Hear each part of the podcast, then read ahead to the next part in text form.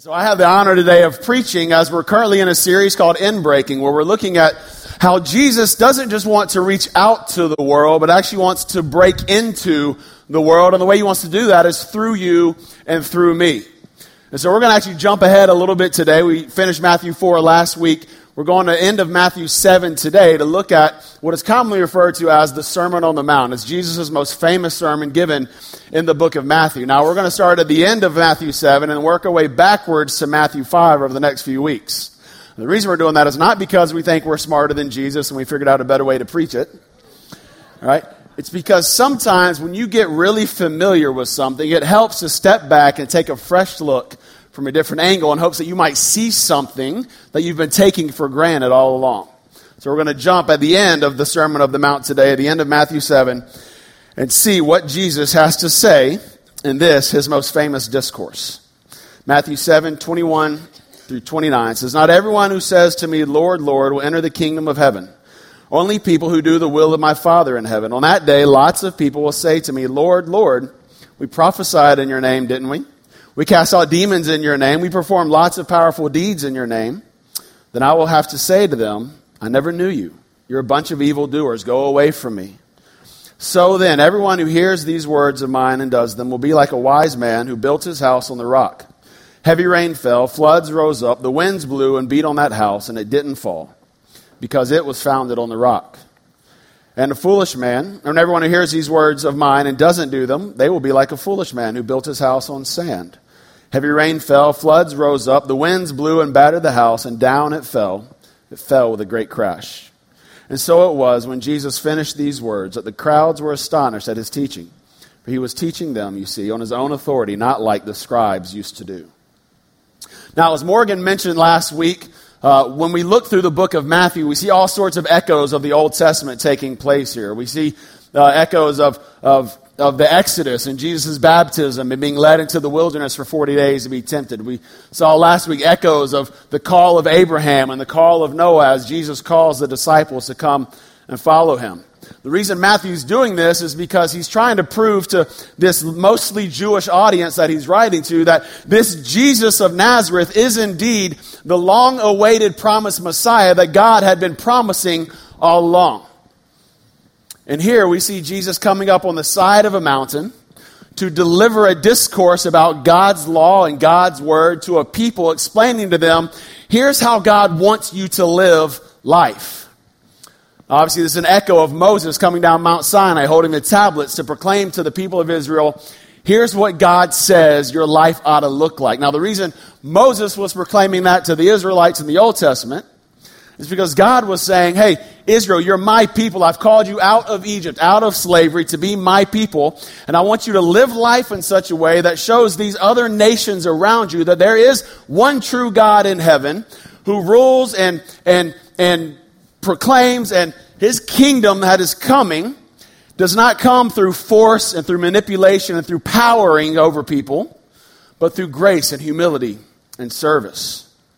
And so Jesus is doing the same thing here as he gives this discourse of the Sermon on the Mount to this people sitting on the side of a mountain. He's saying, People, this is what God wants your life to look like. Here's the purpose of your existence.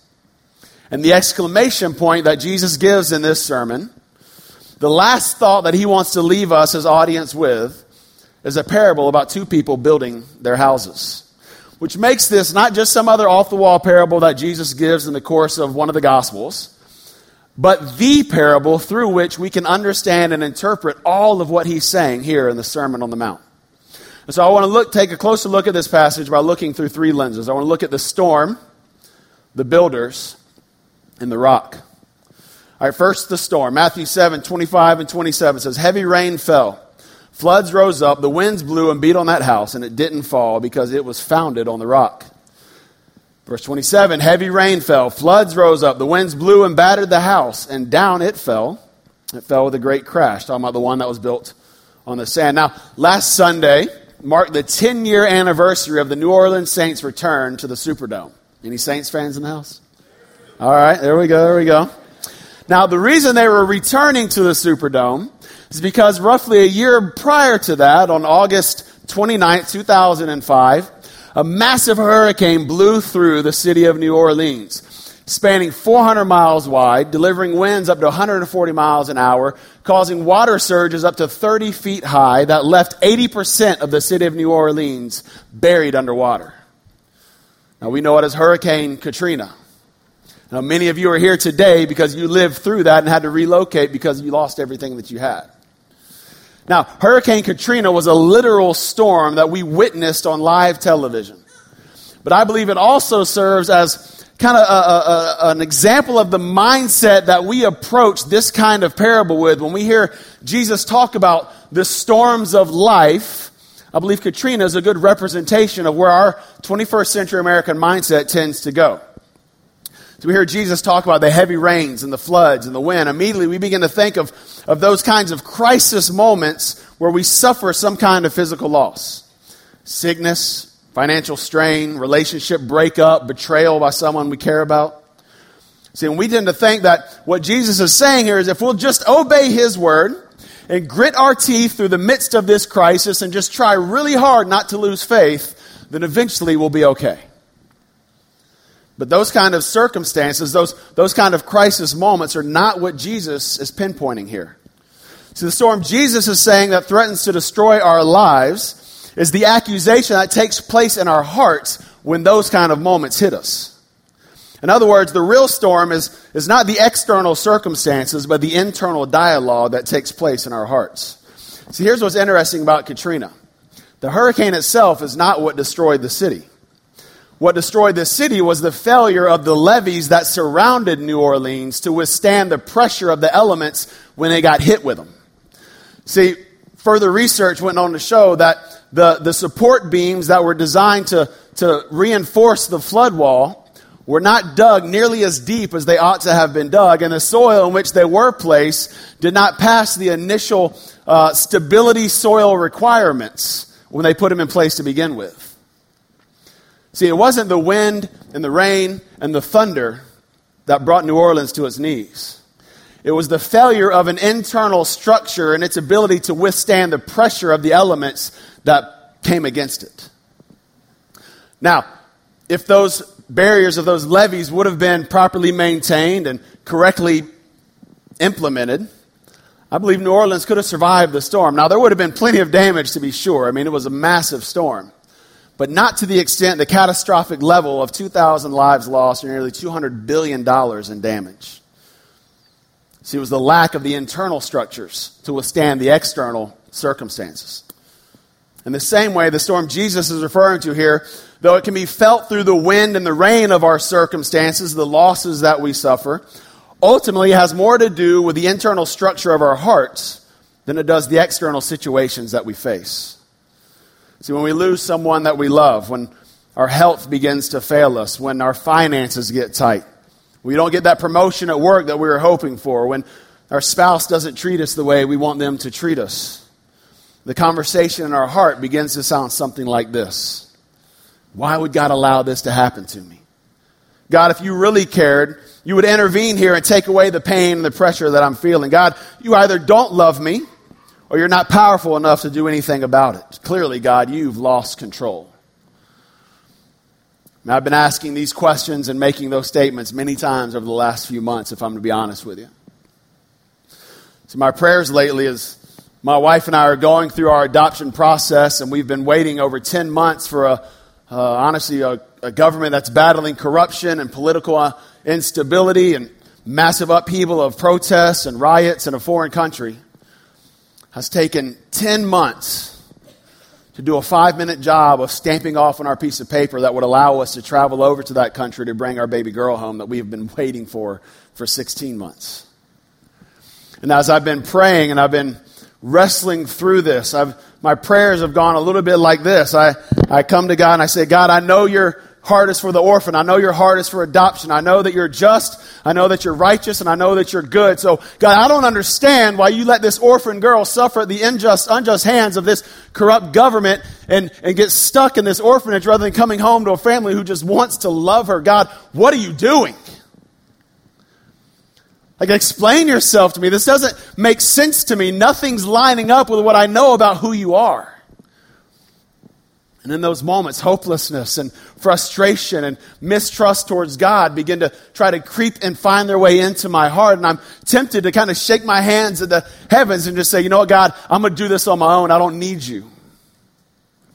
I don't know if you've ever been there.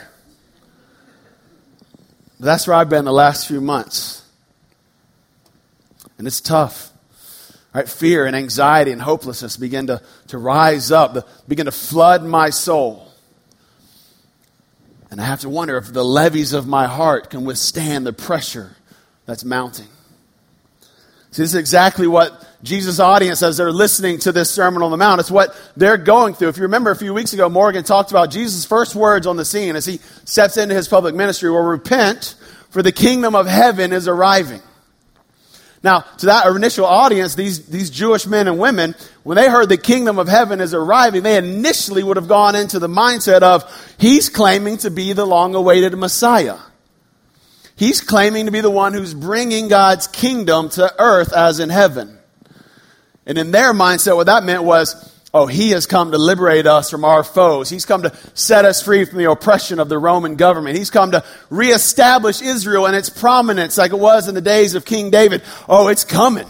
Our slavery's coming to an end. Our oppression's coming to an end. And we're going to be in charge once and for all. Yeah, bring it, Jesus. And so they follow him up on the side of this mountain, waiting to hear what he has to say. Like, what are the marching orders he's about to give us here? What building does he want us to storm first to, to make this thing happen? And they're thinking this is Jesus' pregame speech, in a sense. His, they can take our lives, but they'll never take our freedom moment. And understanding that to be the context, in Matthew 5, Jesus launches into this Sermon on the Mount by saying the epic words, Blessed are the poor in spirit. Now, I can only imagine the, the audience probably did a collective Scooby Doo impersonation of that moment. Er? Like, what is this, this proposed Messiah guy talking about? I mean, they're scratching their heads, confused about what, how, how is that going to bring down the Roman Empire? Jesus then goes on to talk about being salt and light, about loving your enemies and praying for those who persecute you, about giving to those in need, about praying and fasting and not being anxious about your life. All issues addressing the motivation of the people's hearts and having nothing to do with the oppression of the Roman government. And with every word that Jesus spoke, the vision of their returning to prominence was dying a not so very slow death. Hopes of liberation and justice ripped from their grasp. Feeling abandoned by God yet again, the accusation in their hearts begins to rise up and build its case against the God who was supposed to set them free. Now, knowing this is happening, Jesus closes the sermon by saying, Hey, there's a storm coming to your heart. And whatever your life is built upon is going to determine whether or not that storm is going to destroy you or take you out. See, when difficulties hit us and the floodwaters of fear and anxiety start to rise, if the levees in our soul are not reinforced and maintained to withstand those elements, we will soon be overwhelmed with mistrust towards God. And what do we do when we're frightened? What do you do when you're scared? You panic. You reach for whatever is closest to you that you think is going to save you and bring security into your life. Like you ever ridden a roller coaster? When that, you hit that first hill, what do you do? You go up the hill like this. Woo! As soon as you go down, you're like, ah! Or when maybe you're driving with your 16 or 17 year old teenage son or daughter. What do you reach for? The panic bar, right? When we're frightened, we reach for something that we believe can stabilize the situation. We reach for something we believe can save us from the impending threat. Jesus is saying when life doesn't go according to our agenda and we allow the mistrust towards God to take root in our hearts, then we're going to reach for the wrong kind of Savior. And our house will come crashing down around us. So the question we have to ask ourselves is this Do I allow my circumstances to define who God is? Or do I allow who God is to redefine my circumstances? Which brings us to the second lens I want to look at this passage through the builders. Like Jesus gives us two types of builders here in verses 24 and 26. He says, So then, everyone who hears these words of mine and does them will be like a wise man who built his house on the rock. And everyone who hears these words of mine and doesn't do them they will be like a foolish man who built his house on the sand. We have a wise man and we have a foolish man. One is doing the words of Jesus, one is not. But wait a minute. Right before Jesus says this in verses 21 to 23, we just read, he said something completely different. He says, Not everyone who says to me, Lord, Lord, will enter the kingdom of heaven, only people who do the will of my Father. On that day, lots of people will say to me, Lord, Lord, we prophesied in your name. Didn't we cast out demons in your name? Perform lots of powerful deeds in your name? Then I will say to them, I never knew you. You're a bunch of evildoers. Go away from me. Now, how can Jesus, in one sentence, say the evildoers, the, the foolish person, is doing all these good things in his name, and then turn around the next sentence and say, but it's the wise person who does the things that I want him to do? Is there a contradiction? Well, no, there's not. Matthew is showing us here that Jesus' idea, his understanding of what it means to do his word, is completely different than the religious stuff and the, the moral deeds that we tend to think of when we think of doing the words of Jesus. See, can you see the point Jesus is wanting to make here? See, the wise builder and the foolish builder don't actually look all that different, do they? I mean, Jesus says nothing about the houses being different. He just says they're building houses.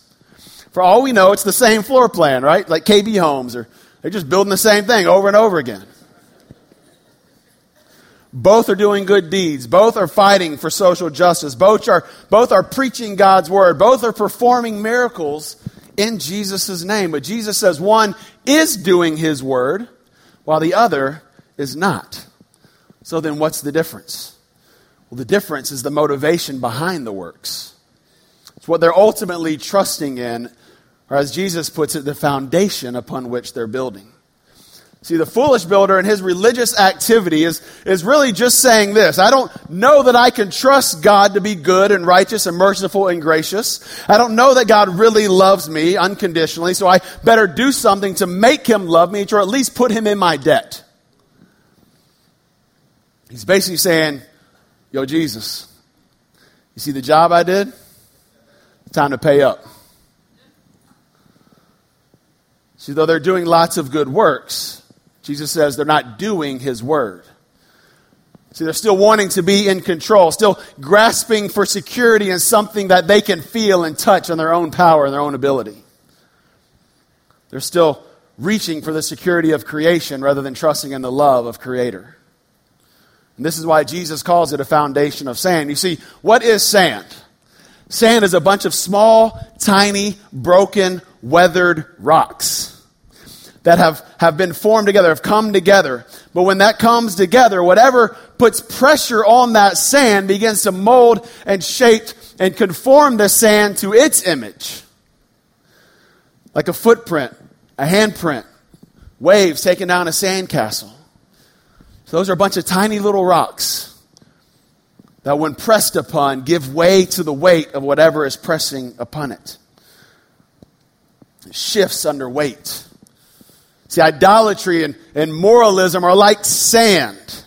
So we put our trust and our hope and our identity and our security in the boyfriend or the girlfriend and the, the spouse or that position at work or that dollar amount or that reputation, that feeling of pleasure, that image online then we're putting the weight of our lives onto something that is just as broken, just as finite, just as unstable and shifting as we are.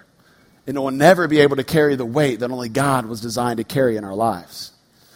Because you see, tiny, broken, worn down rocks of creation are just cheap substitutes for the massive and immovable rock that is the same yesterday, today, and forever. Adam and Eve reached for the fruit in their mistrust towards God.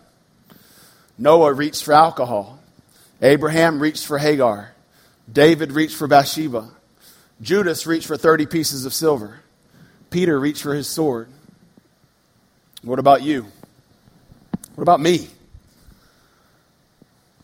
What do we begin to reach for when God doesn't seem to be playing by our rules?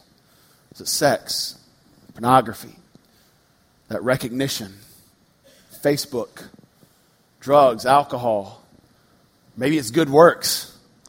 Maybe it's being really good at being really good so that I can feel confident that, that God's going to, He kind of has to take care of me because, well, you know, I'm, I'm pretty awesome. And God owes me for being pretty awesome. If that's the case, then might I suggest that the reason that we do that is because we've not fully trusted in the unconditional love that Jesus has towards us. You see, when we turn to idolatry in moments of crisis, what we're saying is God's love for me must not exist. And when we turn to moralism or religious deeds in our moments of crisis, what we're saying is God's love for me must be earned. Both are evidence of the fact that we don't really trust God's love for us to be unconditional. And that is where the rock comes in. See, Jesus, having just given us this fear inducing line of, Depart from me, for I never knew you, goes into this. So then, everyone who hears these words of mine and does them will be like a wise man who built his house on the rock. Now, the so then is connecting the previous thought to the following thought. And the key to understanding this connection is found in that little word, knew. Depart from me, I never knew you. Right? Jesus says these evildoers will depart from him because they never knew him, which by implication means that those who do know him will not be asked to depart from him, right? And what he's saying here is that out of this knowing him, the wise man builds his house on the rock. Now, this word know in the Greek is the word gnosko. Now, gnosko doesn't just mean I, am acquainted with somebody, doesn't just mean we're, we're friends. Gnosko means a deep intimate heart knowledge. And the, it's, the, it's the Greek translation of the Hebrew word yada, Y A D A. And yada is a Jewish idiom that's used to, to describe physical intimacy between a husband and a wife. Think of Genesis 4, where it says Adam knew his wife Eve and she conceived. Right? That's not just talking about they were friends on Facebook.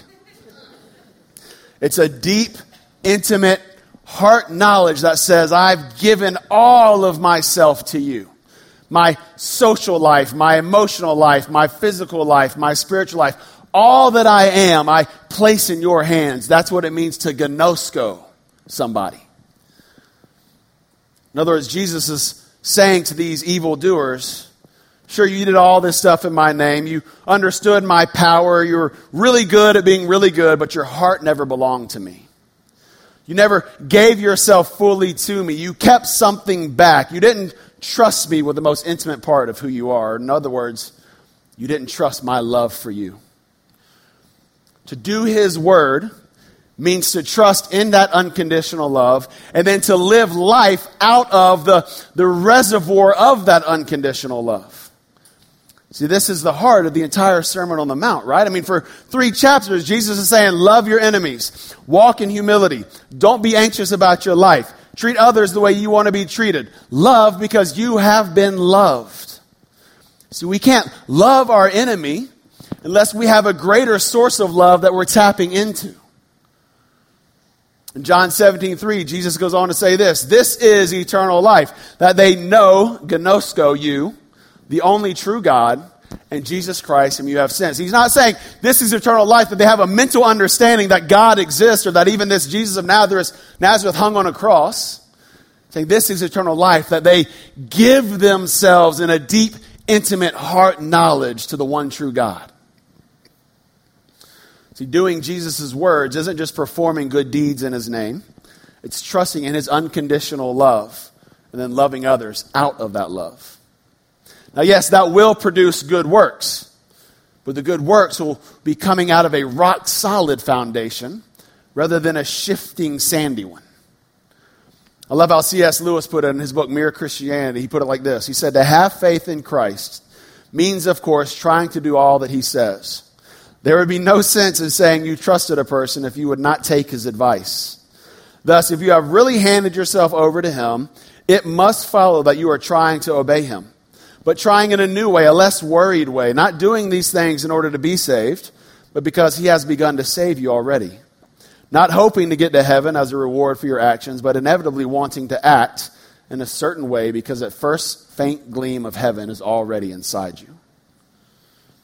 In other words, just because you're here today, just because you, maybe you come every Sunday, just because you maybe you even serve in M Kids or go out with Kai Street or, or in a community group, doesn't necessarily mean you gnosko him.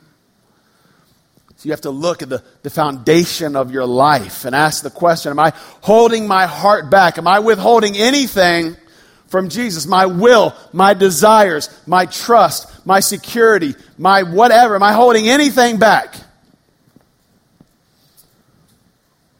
Or am I saying, like the Apostle Paul said, man, to me I count everything as loss if it means knowing Jesus and the power of his resurrection? Are you looking to other people or to your own achievements to find your identity, to find pleasure, to find worth? Because you don't truly trust God's love for you. See, this is why, by the way, a good and perfectly loving God would allow the storms to hit our lives in the first place. See, that's the question we immediately go to. If God is good, why would He allow bad things to happen to good people, right? Well, here's why. Jesus says, We've got two houses. You can't tell the difference between the houses. You can't tell the difference between the builders unless you see the foundation in which they're building. Well, what's the only way you can know what the foundation is? It's when it's tested. Like before the storm comes, both houses are standing. Before the storm comes, both houses look secure. They look safe. They look stable. It you can't tell the difference until the storm comes. And then the foundation is revealed. See, why would a good, perfectly loving God allow you to go through times of trial and difficulties? Because He wants you to know what you're trusting in ultimately. And in His mercy and in His loving kindness, He will rip those things bare and expose the sandy foundation on which you're building in hopes that you might come to repentance, to turn away from the foolishness of the sand and find the security and the stability of the rock. See, friends, God isn't trying to punish us through these things. He's actually loving us better than we even love ourselves. saying, let me, let me show you what you're made for. Let me show you what you ought to be building on. The only way the foundation can be tested is for stress to be applied to it. Listen, if we're chasing after anything other than Jesus as that foundation, and man, by God's grace, my hope is that we'll come to a place of repentance. Say, I don't, I don't want to build on that anymore. I want to build on this. Scripture says it's the loving kindness of God that leads us to repentance. Sometimes that loving kindness comes in the form of a storm. But for many of us, including me, making that leap from not trusting God to placing our lives in His hands is not an easy one to make. So you look at what you've been through or some of the things that have been done to you, some of the things you've done yourself. The anger and the shame and the frustration, the, the need to guard and protect yourself and those dear to you is so tempting to look at God and say, Sure, I believe Jesus forgives, but I'm not 100% confident that He can be trusted with the deepest longings of my soul. So, what is it that can overcome this fear? What can overcome the mistrust and the doubts that rise up in our heart when, when, when, when storms begin to hit us and bat, beat against our houses? Well, there's only one thing that can overcome that kind of fear, which brings us to the last lens I want to look at today the rock.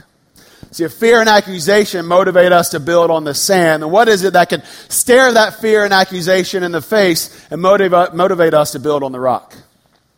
What is it that reminds us of God's trustworthiness, of His faithfulness, even when it looks like He's anything but?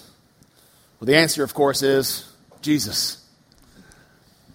See, when King David had the storms pounding on his life, when he's been anointed king and yet he's threatened by King Saul, he's living in caves, he's running for his life for 13 years, and the pressure is mounting and the levees are beginning to crack and show signs of weakness, and the accusation of God in his heart rises up. He sits down and puts pen to paper and he writes this in Psalm 18:2, "The Lord is my rock."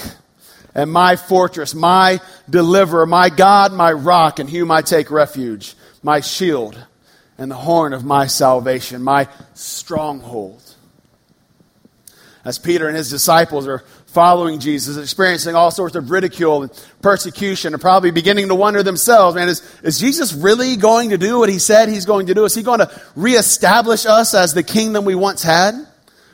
As doubt and pressure begin to rise in Peter's heart, Jesus pulls Peter aside and asks him the question Who do you believe that I am, Jesus, Peter? Amidst the questions and the doubts, Peter famously replies, You are the Messiah, the Son of the living God. To which Jesus says in Matthew chapter 16, And I tell you, you are Peter, and on this rock I will build my church, and the gates of hell shall not prevail against it. Now, here's what's interesting the name Peter means little rock. In other words, Jesus says, Aha, you got it, Peter. And I tell you, you are a little rock. You are like sand, Peter. And when the pressure of life comes and the, the, the fear and the insecurity rise in your heart, you get molded and you get pounded and you get shaped. Even when a little 13 year old girl says, Hey, you were with Jesus, weren't you? And he says, I swear I don't know the man. Jesus says, Oh, but Peter, that confession that I am who I claim to be, that confession that I will do what I said I will do, that confession that I am the long awaited Messiah, the, the liberator of your soul, the healer of your heart, and the conqueror of your fears, on that rock, I'm going to build a new community of people who are going to trust wholeheartedly in my love for them, so much so that they can't help but overflow out of that love into the world around them to show the nations that there is a God in heaven who does not rule by force and manipulation, who does not threaten with fear and intimidation, but who comes to love and to serve and to lay down his life as a ransom for many. On that rock, I will build my church. And what Peter could only glimpse in that moment we can see in its fullness today. Because you see, for Jesus, this wasn't just hyperbole, this wasn't just a metaphor. See, he is the rock that took the brunt of the storm of God's wrath on our behalf. He is the one who suffered the rising floods and suffered the, the breaking of his own body. But then three days later, he rose again to become the unbreakable levee that you and I can surround our lives with today. See, Jesus proved his trustworthiness. He proved that he is someone we can give ourselves to completely, gnosko, because he was willing to take on the storm of God's wrath in our place. And when we see that truth, that at our worst, that in our moment of doubt and rebellion, even in that moment, Christ was willing to give himself for us to rescue us from the sinking sands of moralism and idolatry. When you see that, you can know beyond a shadow of a doubt that He is more than faithful. You know, He's absolutely worthy of your heart. And in that love, you can stand confident. Even when it feels like everything has been taken from you, and your heart can begin to sing like Edward Mote sang in the moment of his difficulty in the 1700s when he penned the words to the great hymn when darkness veils his lovely face, I rest on his unchanging grace. In every high and stormy gale, my anchor holds within the veil. His oath, his covenant, and blood support me in the whelming flood. When every earthly prop gives way, he then is all my hope and stay. On Christ, the solid rock I stand. All other ground is sinking sand. The question we have to ask ourselves today is this What are we reaching for in our moments of fear? Are we reaching for the sinking sands of creation? Or are we looking to the stabilizing rock of Christ and his salvation? And my hope for us as a church is that we would look to him in our greatest moment of need. Say, Oh, my anchor holds. My anchor holds because he is faithful. My anchor holds because he is trustworthy. My anchor holds because his unconditional love for me has made me new and has set me free, and I can love even the worst of my enemies. No matter what comes our way, our house will stand.